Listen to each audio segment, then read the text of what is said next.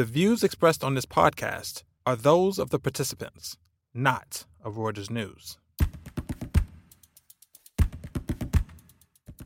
Schisms in the United States under Donald Trump, a splintering Europe, and China's ambitious Belt and Road Initiative to restore and enhance trade routes across 60 countries are combining to tilt the world in one direction toward Asia.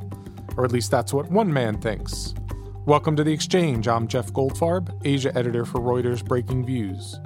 The Future is Asian is a book by Parag Khanna, who runs a Singapore based consulting firm. He recently swung by our offices in Hong Kong to discuss the thesis he published earlier this year and whether the unrest here, the trade war between the United States and China, or other disruptive forces could derail what he sees as the rise of the region's clout in global and economic affairs. Thanks very much for being here, Parag. Thank you. Uh, on a very rainy and uh, protesty uh, morning in Hong Kong. Um, the title of your book is, is impressively self-explanatory for using just four words, and rare uh, for me. um, the future is Asian. But uh, tell us a little. I guess I don't know in a, in a, in hundred or two hundred words. Sort of give us tell us precisely what you mean by that. I actually could have called the book The Present is Asian because if you look at the demographic and the economic data, right, you already have more than half the world population lives in Asia. More than 50% of global GDP in PPP terms is in Asia. So the present is Asian. Part of the underlying message is really about how our psychology has not yet caught up with this reality. And that's very often the case, right? We perceive power shifts as happening at our convenience, you know, at some later point in time. Think about all the geopolitical work that says says, you know, eventually we'll live in a multipolar world. It's like, well, actually, we've been in a multipolar world for a while. So that's one of the central messages. The other is, of course, that we've been overly China centric in our view of Asia. Asia, for any geographer, and bear in mind, geographers don't dispute what Asia is, right? Asia actually stretches from the Mediterranean Sea and the Red Sea all the way to the Sea of Japan and from Russia to Australia. So for the last 20 years, we've had plenty of books about Asia. It's just that not a single one of them has given more than, you know, five or 10 pages to anything other than China. So I had to correct for that, you know, and give this full picture of South Asia, Central Asia, West Asia, Oceania, and put it all in context. That includes putting China in context. So instead of having 90% of this book be about China, it's more like 45%, which yeah, is kind unique. of, yeah. yeah, it's unique in that sense. And I, I guess, I mean, you touched on a little bit there, but uh, why did you write this book? Well, there's you know there was a couple of bugbears, right? One is again this overemphasis on China rather than having a systemic view of Asia as a region. And my background is in international relations theory, you know, looking at regional systems. And the word system has a very precise meaning. It's actually a measurement of the intensity of relations between countries. And if you look back at the last 75 years, you would quickly appreciate that China didn't get to be China by itself. It followed in the, the path that was blazed before it by Japan coming out of the post-war period period and becoming the world's second largest economy through its rapid industrialization and modernization. Then the tiger economy is doing the same thing. And those were the first two major waves of Asian growth in the post war period. China is the third wave, not the first. It's not the beginning or the end of the Asian story, right? China is in the middle. And China benefited massively from the investment that came from those previous two waves, right? Of course, the tigers, especially Taiwan and Hong Kong mm-hmm. and Japan and Singapore. And now there's a fourth wave wave of growth, which is a big area of emphasis in the book, which encompasses all the countries from of South and Southeast Asia, from Pakistan to the Philippines. That's 2.5 billion people, Jeff, right? That's a billion more than China. Now, it's spread across a dozen countries. Right. Eh, but every one of these countries is younger than China in terms of median age. Most of them are now growing faster economically than China is, obviously, because they're poorer. But there is this broader integration process, and they are benefiting from the first three waves. China is investing massively in these countries. China is doing Belt and Road with these countries. Japan is investing heavily in these countries. So we have to understand Asia as a system. And China fits in the middle geographically as well as chronologically, but China is not the beginning or the, the end of the story. Right. There's obviously a lot to unpack there, and from the book. The, the other question I just had broadly about the book is who's the book for? Well, you know, I get that question with every book, and it's sort of for everyone, right? In the sense that I write about the whole world. You know, I'm, I'm I never leave any stone unturned geographically or thematically. I write interdisciplinary and sort of globally. So, in that sense, this is very. Um, you know, continuous with my approach, which is to explain the world to two people, but to pick a particular lens at any given time. You know, my last book was Global Infrastructure and Supply Chains, which reaches every corner of the planet. Here, it's about the Asianization of the world. I actually wanted Asians to better understand Asia. So, for example, when the Mandarin edition of this book came out, I spent a couple of weeks in China, and I told audiences, I actually wrote this book for you because you think the future is Chinese, but it's Asian, and you actually know almost nothing about Asia. Chinese know a lot about China, but very little about their own neighbors. That's why they have hundreds of billions of dollars still sitting on the sidelines and not sure how or where to invest it. And I want Filipinos to understand Indians, and I want Indians to understand Japanese, and I want Russians to understand Indonesians, right? That's part of the audience. And the rest is, of course, the rest of the world that is being Asianized, every corner of the world. So, you know, I've got chapters about Africa and Latin America and, of course, Europe and the United States. Just how much more Asian is the impact that is being sort of imposed upon them or that they're receiving without even realizing it and right. to kind of quantify and measure it. And you lay a lot of the groundwork in the book with an abbreviated but rich history lesson, particularly from the Asian perspective. So we can't go through all of it here. But, right. but I wanted to discuss the more basic notion. I mean, you say the future and the present are Asian. So right. tell us what was the past then? You know, it, this was the most tedious exercise I've ever undertaken in my life. It took me about a year with help you know, to write just one chapter of this book. But uh, apparently, it's been of some use because it is the history of the whole world of the last 5,000 years from an Asian point of view. And there's a couple of things that really struck me in the process or upon completion of doing it. One is that you can explain most of uh, world history of most of the world's people with very little reference to the West right? Because you have to wait till the 16th century for Europe to have a significant impact on Asian civilization. So, you know, the subtitle of the book is Commerce, Conflict, and Culture, right? So I use these three approaches the, the, the, lens of the commercial history of the Silk Roads interaction, the conflicts among Asian civilizations, and of course the cultural patterns and learning that has taken place across Asia. And again, so much of Asian history is syncretic. It's not these you know ri- rigid national boundaries the way we think of them today. So that really jumped out at me. And then, of course, just how much learning has taken place between East and West, because I don't want to scare people off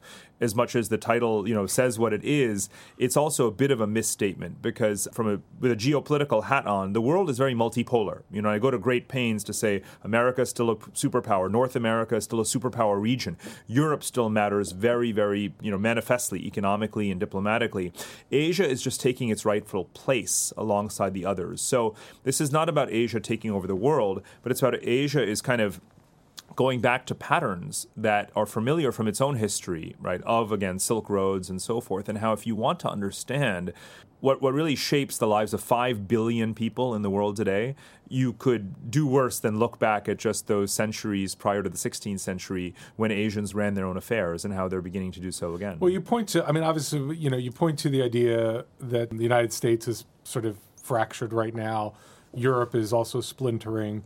And then there's also this uh, Xi Jinping's uh, Belt and Road Initiative, this this reinvention of the old Silk Road trade routes as a catalyst for this era. You, you yeah. sort of point to that as a very pivotal moment. Why do you see that as a as a rationale for sort of Asia right. to, to coalesce? Right. So you know, on page one of the book, it does begin with Belt and Road. However, the the deeper story is very much about what has happened in the last 30 years. It has been exactly 30 years since the fall of the Berlin Wall, uh, 29 years since the collapse of the Soviet Union. So the story of Asian integration is not dependent on Belt and Road. It's been happening for 30 years. The day the Soviet Union collapsed in 1991 was the day that cross border infrastructure projects were jump started again, and the new Silk Roads began to sort of be reborn. The 1990s, we think of the energy supercycle, right? West Asian oil and gas resources flowing across the Indian Ocean to the energy thirsty, fast growing economies of East Asia. That was chapter one. Then you had borders coming down, trade liberalization, cross border infrastructure, pipelines. That was sort of phase two. Now you've got Belt and Road, which is a bazooka, right? It's amplifying this next phase. And I'm talking about basically what, how the next 30 years of Asia coming together will build upon the last 30 years. And importantly, it doesn't hinge on Asia being peaceful. It doesn't even hinge on Asia becoming supranational the way Europe is. Asian history and the Asian future is nothing like European history. It's nothing like Western or American history. You don't have to have peace between Asian powers for this process to continue. Over the last 3,000 years, Asians have found ways to balance their economic complementarities with their rivalries, and they're going to continue to do that even with conflict. No, it's good that you read it. I actually have a passage from the book that I wanted to ask you about because you write that quote the principal lesson from Asia's geopolitical history is that no one power's dominance has lasted for very long before meeting sufficient resistance internally from neighbors or both to dash its hopes of eternal hegemony. I mean, we're sort of seeing that play out right now with the way the United States is approaching China. It's happening with Hong Kong and Right. China. I mean, so I mean, That's exactly right. So again, we live in the moment too much, right? Everything has been China centric in our global economic analysis, and in our geopolitical analysis, everything has been sort of G2 centric US, China, new Cold War. The reality is, and you don't have to look very far, you know, beyond the next couple of years or even just to the events of the last couple of years to see that China was never going to become the world's next dominant superpower. It's so convenient for people to think about how, well, the 19th century was Britain, 20th century America, therefore there must be a number one. And I spend countless p- passages, you know, explaining how that's not the way history works at all. There is rarely a number one. There's not going to be a number one. You're going to have a multipolar world that we're already in with North America, with Europe, and with Asia as a whole. And Asia itself is multipolar, with China being one of those poles. And historically, China has never dominated all of Asia, not since the Mongol Empire has one power properly dominated all of Asia, and that didn't last very long. And that was a nomadic civilization. And it was Japan that was the most recent power that tried to dominate Asia, and that failed spectacularly. So it's not even something that China necessarily wants. That's a whole separate debate that I get into, and we can obviously talk about for hours. But we also often confuse what a power wants with it getting what it wants. So let's assume the worst, if you want to, about China's intent. You could say the same thing about America in the 1990s and 2000s, saying America is out to become a hyperpower and maintain its unipolar hegemony after the Cold War victory. I don't know about you, but I served in Iraq and Afghanistan, so I know very well that an empire doesn't always get what it wants, right? You can also fail. And when you look at Belt and Road, people say this is a hegemonic plot. Well, actually, as someone who spends a lot of time in Kazakhstan, Uzbekistan, Pakistan, Russia, Myanmar, Malaysia, all these countries are already pushing back. They're already pushing back. Right. You can see for every instance where you think that China is getting what it wants and establishing, you know, neo-mercantile extraterritorial colonies, you're going to see examples of the opposite. The fact is that China is learning in a 3-year period from the backlash to Belt and Road what it took the British Empire 300 years to learn, right? Which is that the natives have a voice, right? Uh, they have sovereignty, more autonomy, a right to say no, and therefore you will not see a hegemonic Asia under Chinese dominance. And it's obviously baffles me, annoys me, quite frankly, that that is the conventional wisdom to project and impute a simplistic future that is not the way history is, you know, right. So us. even though it's not China dominant, you do suggest that there is some coalescing taking place. The question I have is because you know you, we do see this splintering, whether it's India and Kashmir or China, Hong Kong, Japan, and South Korea happening now in terms of current events. But I mean, where do you see signs that Asia sort of has like some sort of common agenda or value system starting to happen? Right. So as I mentioned before, the last we have 30 years of evidence now around Asians coming together in complementary ways that serve their mutual interests, whether it's participating in Belt and Road or liberalizing trade or also movements of people, business travelers, plugging labor shortages. Remember that in Asia you have energy rich countries and energy importers. You've got tech rich and financially rich countries and those that are importing. So you have endless complementarities within Asia, and that's what economics is all about. So the geoeconomic agenda in Asia is rather cooperative, even if they're competing for supply chains and, and from in terms of a technology arms race. All of those things are coexist, and I think that that the maturity is there within Asia to keep up that process, even though there are geopolitical tensions. Now, again. Over the last 30 years, and I've written about this for at least 15 of those 30 years, you've got nine major conflict scenarios in Asia Iran, Kashmir, South China Sea, North Korea, Taiwan, uh, Senkaku Islands, right? This is not new. Right.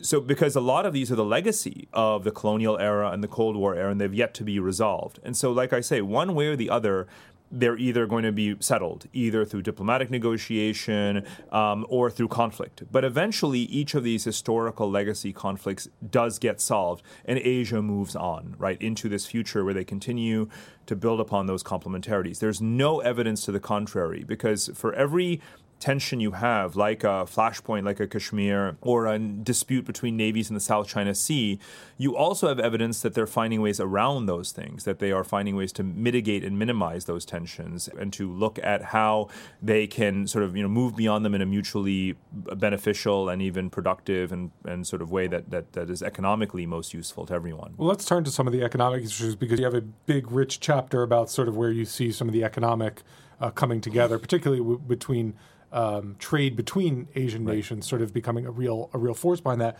How important do you think is quality governance, like property rights, independent courts, which obviously many economists link to long-term growth prospects to determining whether the future really can and is Asian. You know, Asia is basically ground zero for testing this hypothesis because we've now graduated from the notion that you have to be a Western-style liberal, liberal democracy to be a successful economy because we see the too many exceptions to that rule here in Asia. But the one strongest correlating factor to economic growth and success is rule of law right? So what you're seeing is that more and more countries are realizing that they have to offer investor protection, that they have to have better corporate governance, that you have to have more predictability, transparency, independence of courts and regulators and so forth. And they're doing that in order to attract foreign investment. So globalization is not just uh, you know having transplanting or, or offshoring your low value manufacturing supply chains to Asia, right? Asia is already getting all of that activity anyway. Now countries are saying, well, what, what is it going to take to have our equities listed and absorbed into MSCI, right? And to uh, you know tap Western capital markets so that it doesn't affect our, uh, our current account and all of these kinds of things. So it's much more sophisticated conversation. And it requires them to mature from a regulatory standpoint, even if they don't necessarily democratize politically. So we have to have a deeper conversation where we decouple these things a little bit. Otherwise, you wouldn't be able to rationally explain, you know, the rise of Vietnam, right, and and other countries that are clearly not going to democratize, and China itself, again, obviously, right. and all the other countries where they're finding ways to maintain their political evolution on a totally different track from their economic evolution. So again, we have to be non-ideological about these things, and that's why I break things down in, the, in this book by democracy going on one track. And by the way, there has been significant political liberalization in many ways in Asia, and I'll get back to that one second versus the um, the good governance aspects. And democracy is one part of good governance, but you can have good governance without democracy. That's a that's an objective statement of fact from anyone who's studied the worldwide governance indicators that the World Bank you know publishes and reviews on an annual basis with 36 indicators.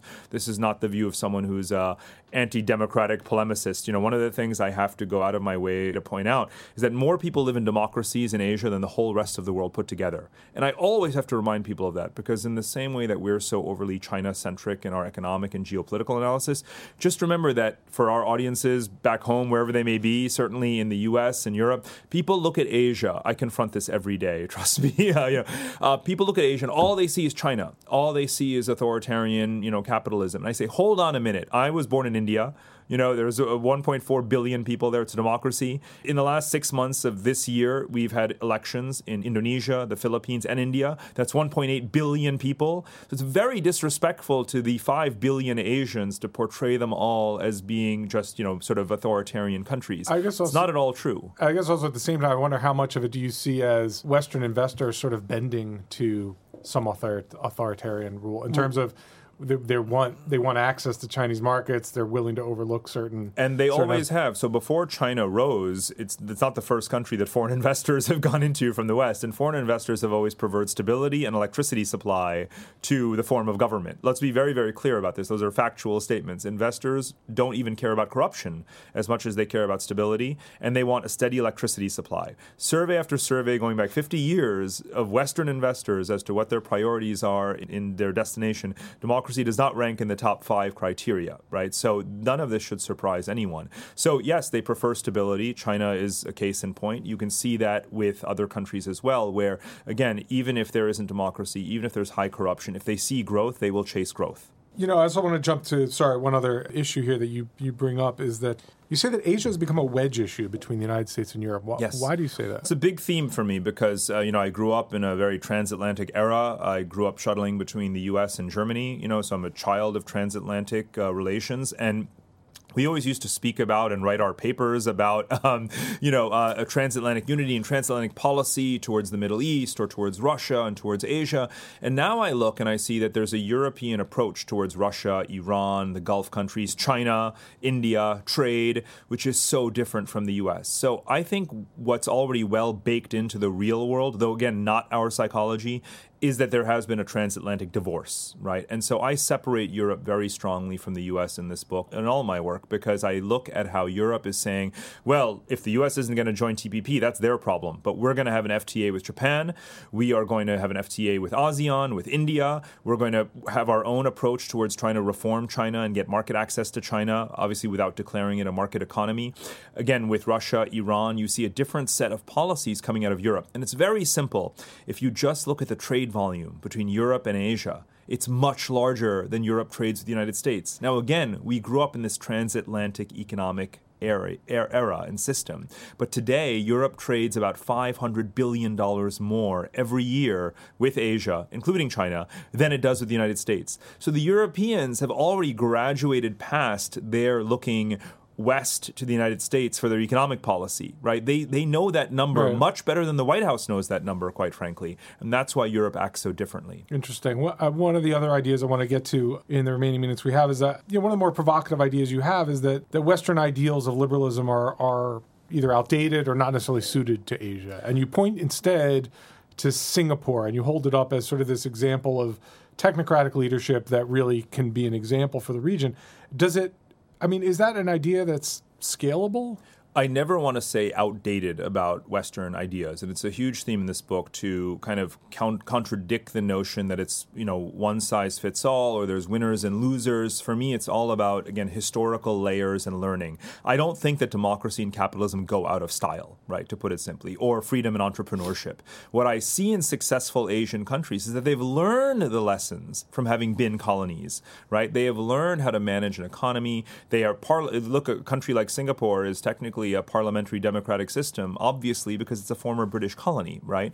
So you see that the smart countries are ones that have taken the best of their historical experience, whether it is parliamentary democracy or whether it is a strong civil service, whether it is having independent courts, and they've grafted onto that or, or also reincorporated some of their own traditions, right, in terms of you know uh, maintaining a certain you know emphasis on egalitarianism or family values and the role of family in society. They they may have a conservative approach towards some aspects of liberalism, right? Obviously, when it comes to say anything you want in public, you know, press freedom, these kinds of things. I don't endorse or condone those kinds of restrictions, but I do explain why it is that they're there and how Asians have a conservative approach towards some of these things. And now, to bring it right up to this to the minute, I write about internet regulation. You know, and if you look at how these uh, countries in Asia have been able to benefit from what we call second mover advantage, right? They've looked at how fake news and foreign intrusion and manipulation of social media has had a very negative impact on Western elections or things like the Brexit referenda. They can now look back at that and say, well, we don't want to make those mistakes, so we are going to make sure that the tech companies can't run amok, that they are going to have to have filters and monitors onshore, and that they're going to have to take down, you know, sort of uh, deliberately false content and so on. So you, what you're seeing, interestingly enough, is that countries like Australia or Singapore or other Asian countries have very similar policies towards regulating internet speech, even though they're very different political systems. So what you're seeing here is not a clash between East and West. It's about new and old, right? Those countries that are saying we've got new challenges on the agenda that weren't there in the 18th century when the U.S. Constitution was drafted, right? How are we going to respond to the challenges of today in a pragmatic way that takes the best lessons from around the world, irrespective of where they come from. And so I'm not singling out Singapore per se. I write a lot about Singapore in the book because, again, you have countries all across Asia that look up to Singapore. Obviously, it's their proximate example of a very successful post colonial country, right? But it and works so, in a very small way, well, right? So, I mean, it's Yes, and, it works uh, with the caveats yeah, that you've mentioned. You know, it's, it's it's not about size at all. I devoted an entire previous book actually to to explaining why it's not about size at all. Because when you're talking about governance lessons, you can scale those very easily. If you you know, I've looked at the Estonian healthcare system and digital identification. Right, you can do what Estonia has done and scale it to India right? So why do people say, "Oh, that's a small country, that's a big country"? India is effectively the most populous country in the world today. They can have universal ID. It's not about the size of the country, right? You can digitize things and you can have a good civil service whether you're a big country or a small country, right? Canada, Australia, and Singapore all have first-rate world-class professional civil services whose employees have PhDs or, you know, degrees in management and use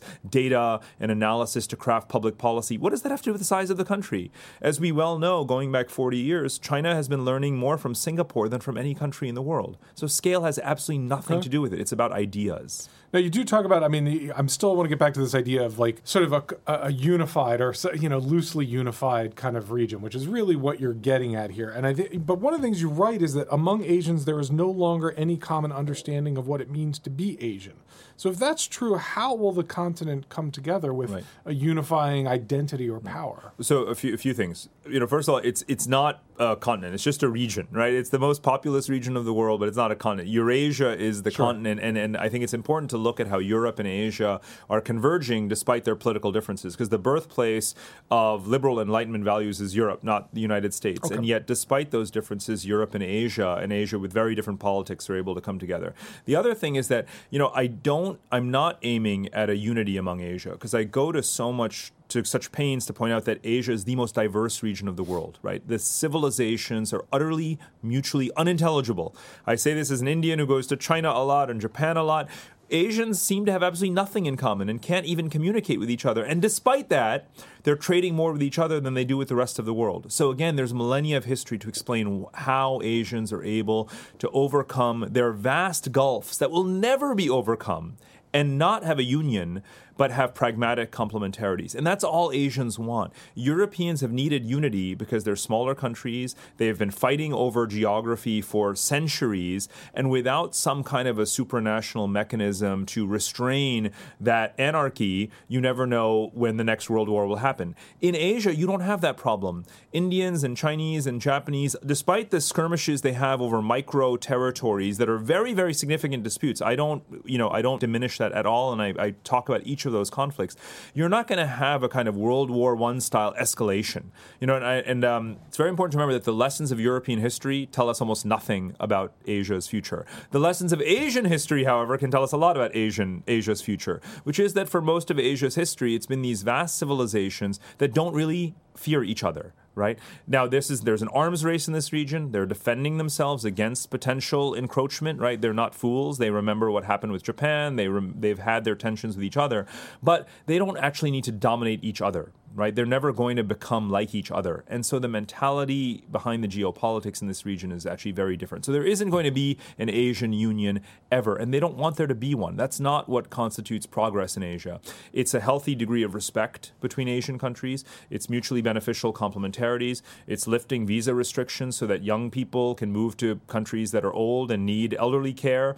It's, uh, you know, uh, lifting caps on foreign investment so that those countries that need capital can, can welcome it. That's the stuff that really matters in Asia. So what? Uh, so in your view, what would stop the Asianification of the world, or is it sort of unstoppable? Are we at a point of no return? it's past the point of no return, right? And a lot of people say, "Oh, but what about Taiwan? And you know, what about South China Sea? And what about North Korea?" And I say, "What about them?" Right? Because the difference between the European wars of the 20th century that went global and Asian tensions is that Asian tensions are highly localized. If you have a conflict in the South China Sea, or you have a border war between India and China, or India and Pakistan, those things remain quite localized. Asians don't look at a situation where your enemy has attacked your friend and say, I am in an alliance with my friend, I must therefore declare war on a common enemy. Asians look at the situation like that and say, who can I make more money off of? right? So it's nothing like European history again. And so I don't think that even if you have two or three regional conflicts in Asia, God forbid, but even if you do, it doesn't derail the broader Asian growth story. If you look at a case like North Korea, whether it's violently or peacefully, that country is going to be incorporated into this Asian system, right? One way or the other, kicking and screaming. But it's going to happen, right? one way or the other, the oil and gas and mineral resources of the South China Sea are going to come to market some countries won't be happy about who owns which islands at the end of the day, but that's what history is littered with examples right. of border transfers and settlements, you know. And uh, so there is nothing that's going to happen in Asia that's going to be the end of the Asian story. Again, it is so big let's remember that even the notion that if China sneezes, everyone catches a cold, well, we've been wrong about that, right? You can have a deceleration of growth. It's going to hinge on how trade dependent and how China, Sino dependent certain economies are. But looking at their size, looking at their urbanization rates, digitization, financialization, you can't really say that a China slowdown means the end of the Asian story when two and a half billion people are growing on the back of these secular and technological forces. There's a lot more to discuss, Parag, but I think we're going to leave it there. It's a fascinating uh, topic and idea and discussion. Thanks very much for coming in. Thank you. Parag makes a pretty good case, but I'm not sure I'm entirely persuaded just yet that this diverse and multifaceted continent will come together to be a super regional economic and political powerhouse. There is no shortage of obstacles that could get in the way of the future becoming definitively Asian. Thanks for joining us for the conversation. The exchange is produced by the amazing Sharon Lamb and Freddie Joyner. Please remember to subscribe to our show on iTunes, SoundCloud, or wherever you find your podcasts. Check us out every day on breakingviews.com and tune in again soon for the next edition of The Exchange.